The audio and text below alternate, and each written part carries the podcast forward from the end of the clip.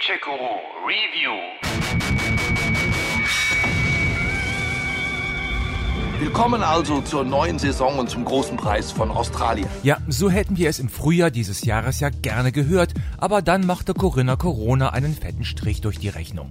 Damit der finanzielle Schaden nicht zu groß wird, hat man mit mehrmonatiger Verspätung die Saison nun doch noch gestartet, bisher auf zehn Rennen und acht Strecken drastisch reduziert.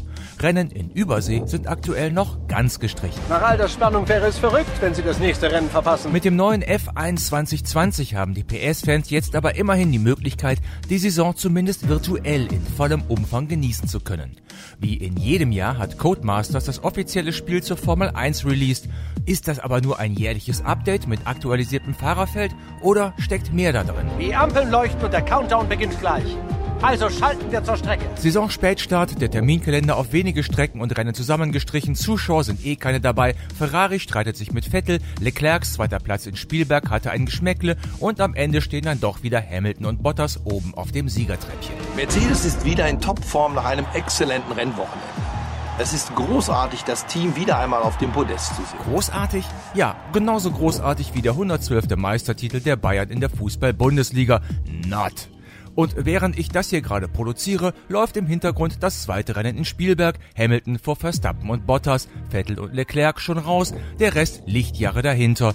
Gähn. Nein, da kommt das Game F1 2020 gerade recht. Da können wir endlich wieder eine wirklich spannende Meisterschaft erleben. Ich mach mir die Welt wieder, wieder, wie sie mir gefällt. Beginnen wir gleich mal mit der größten Neuerung, dem auf 10 Jahre angelegten My Team Modus. Da seid ihr nicht nur als Fahrer, sondern gleichzeitig als Teamchef unterwegs. Das gab es in der Geschichte der Formel 1 zwar schon öfter. Sir Jack Brabham, John Surtees, Graham Hill und Bruce McLaren saßen alle am Lenkrad ihrer eigenen Wagen. Aber das ist ja nun schon ewig her und heutzutage auch kaum noch vorstellbar. Das heißt nämlich, dass ihr euch nicht nur um eure eigenen Belange kümmern müsst, sondern auch um die des Teams, das ihr zu Anfang selber gründet mit allem, was dazugehört. Ihr entwerft, jetzt ohne allzu große künstlerische Freiheiten, Teamfarben, Logo und Namen des Rennstalls, heuert einen zweiten Fahrer an und sucht euch einen Sponsor. Unser Primärsponsor wird dem Team im Voraus einen Vertragsabschlussbonus zahlen, den wir brauchen, um unsere ersten Investitionen zu finanzieren. Außerdem zahlen sie uns ein wertvolles wöchentliches Einkommen. Jeder Sponsor hat ein bestimmtes Ziel, das unser Team erreichen muss. Wenn wir das schaffen, erhalten wir von unserem Sponsor zusätzlich einen Zielbonus. Ist dann das erste Geld in der Kasse, kümmert ihr euch um einen passenden Motor, ohne euren anfangs kleinen Etat gleich wieder zu sprengen. Als nächstes brauchen wir einen Vertrag mit einem Motorenhersteller. Ohne Triebwerk kann unser Wagen nun mal schlecht fahren. Wohl einen Clown gefrühstückt, was? Anyway, ist das alles in trockenen Tüchern, geht's ab in die Saison, wo ihr, wie in der Karriere auch, Trainings, Qualifying und Rennen bestreitet, den Wagen auf die Piste abstimmt und so weiter. Und da jetzt alle Fahrzeuge die Ziellinie überquert haben, schauen wir uns noch einmal die drei Bestplatzierten an. Hamilton, Albon und Sebastian Vettel. Was für eine unglaubliche Trainingssession. Aber der Spaß ist damit noch nicht zu Ende.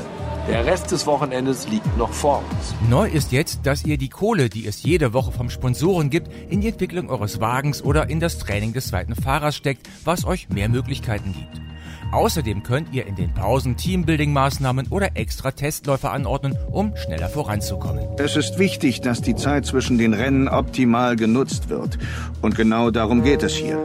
Mit einer effizienten Zeiteinteilung kannst du die Leistung des Teams maximieren. Außerdem könnt ihr dann später auch noch einen stärkeren zweiten Fahrer einkaufen, sofern das Geld reicht und einige Dinge mehr. Das geht jetzt zwar lange nicht so sehr ins Detail wie bei einschlägigen Managementspielen, ist aber eine motivierende Ergänzung. Es macht deutlich mehr Spaß, einen Rennstall im Lauf der Jahre an die Spitze zu bringen, als einfach immer nur im Kreis zu fahren. Wir haben nur noch Benzin für eine Runde. Aber keine Sorge, den Karrieremodus gibt es natürlich auch noch. Da seid ihr als Fahrer genauso unterwegs wie im My-Team-Modus, aber eben nur ohne die zusätzlichen Teamleiteraufgaben. Außerdem könnt ihr hier mit einer Formel 2 Saison starten, entweder vollständig oder verkürzt. Auf diesem Bildschirm kannst du eins von mehreren Formel 2 Erlebnissen auswählen. Die erste Option bietet dir eine Reihe von kurzen Szenarios. Die kurze Saison besteht aus einer verkürzten Form eines Formel 2 Kalenders mit einem Rennen pro Wochenende. Die komplette Saison enthält jede Runde mit jeweils einem Haupt- und einem Sprintrennen. Und zuletzt gibt es noch die Möglichkeit, direkt mit der Formel 1 anzufangen. Damit könnt ihr eure Chancen in der nachfolgenden Formel 1 verbessern und euch schon mal einen Namen machen. Egal für welches Formel-2-Erlebnis du dich entscheidest, dein Abschneiden in der Meisterschaft wird wichtig sein. Wenn du am Ende weit oben in der Rangliste stehst, wirst du in der Formel 1 einen besseren Start haben und einfacher mit den Top-Teams des Sports verhandeln können. Ansonsten ist in der Karriere inhaltlich alles beim Alten geblieben. Ihr entscheidet euch, ob ihr 10, 16 oder alle 22 Rennwochenenden fahren wollt, auch ob ihr komplette Trainings, Qualifyings und Rennen über die volle Länge bestreiten wollt oder nur ein Bruchteil davon und absolviert im Training Aufgaben, um Punkte für die Verbesserung des Wagens zu sammeln. Hier testen wir Treibstoffmanagement, also versuche beim Einfahren in die Kurve die Lift-and-Coast-Technik anzuwenden. Sei nicht zu aggressiv am Gas, aber denk daran, du musst die minimale Rundenzeit unterbieten. Geblieben ist es leider auch bei den oft völlig blödsinnigen Fragen der Reporterin nach den Rennen oder Qualifyings. Blödsinnig, weil es völlig durchschaubar ist, welche Antwort wir wählen müssen, um bei den einzelnen Abteilungen zu punkten. Aber auch, weil die Fragen oft überhaupt nicht zum Rennen davor passen. Da bin ich gerade mal so richtig mies gefahren und vorletzter geworden und werde dann mit was für ein großartiges Rennen begrüßt, wo ich mir dann denke, geh sterben, Tussi. Wird aber leider nicht als Antwortmöglichkeit angeboten. Großartige Leistung da draußen. Ich nehme an, Sie sind recht zufrieden damit. Auch die Anweisungen meines Rennleiters sind mitunter überflüssig. Okay, wir haben eine Position verloren. Wir sind um einen Platz zurückgefallen. Äh, ja, ich sitze ja im Auto und habe selber gesehen, dass da einer an mir vorbei ist, aber danke für den Hinweis. Andererseits gibt's da auch wieder recht nützliche Hinweise, etwa, dass man eine alternative Boxenstrategie ausmoldowert hat oder dass mein Sprit ausreicht, um ein fetteres Gemisch zu schalten, was mich etwas schneller machen würde. Benzinplanziel ist plus eins. Schnellere Motoreinstellungen sind verfügbar. Aber weil wir gerade dabei sind, hier mein Lieblingsspruch aus der Abteilung. Wer hätte das gedacht? Überholen ist bei diesem Sport sehr wichtig. Aber genug gelästert. Kommen wir wieder zu den schönen Seiten und zu den Neuerungen von F1 2020. Denn da hat sich auf der Strecke doch einiges getan.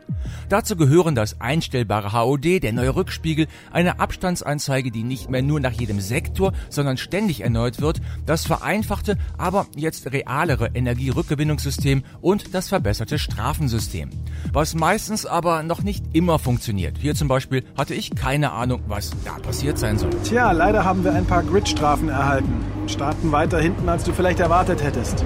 Wie schlimm es genau sein wird, hängt noch von den anderen Fahrern ab. Und das ist noch lange nicht alles. Hervorheben möchte ich auch noch den Modus für Gelegenheitsspieler, der mit den voreingestellten Fahrhilfen den Einstieg erleichtert und tada, endlich auch die Rückkehr des Splitscreen-Modus, den wir 2014 das letzte Mal spielen durften. Das wurde auch Zeit. Danke für den Kommentar. Das Fahrgefühl ist wieder tadellos, das Geschwindigkeitsgefühl ist gewohnt klasse, der Grip in den Kurven ist jetzt auch noch etwas besser geworden. Die stetige Entwicklung der letzten Jahre in Richtung Simulation hat dem Spiel gut getan. Wer will, hat es da durchaus mit einem recht widerspenstigen PS-Monster zu tun, das gezähmt werden will. Dabei übertreibt es das Game aber auch nicht. Von einer knallharten Simulation ist F1 2020 immer noch weit entfernt. Aber das ist ja auch nicht der Anspruch des Racers. Losfahren, losfahren!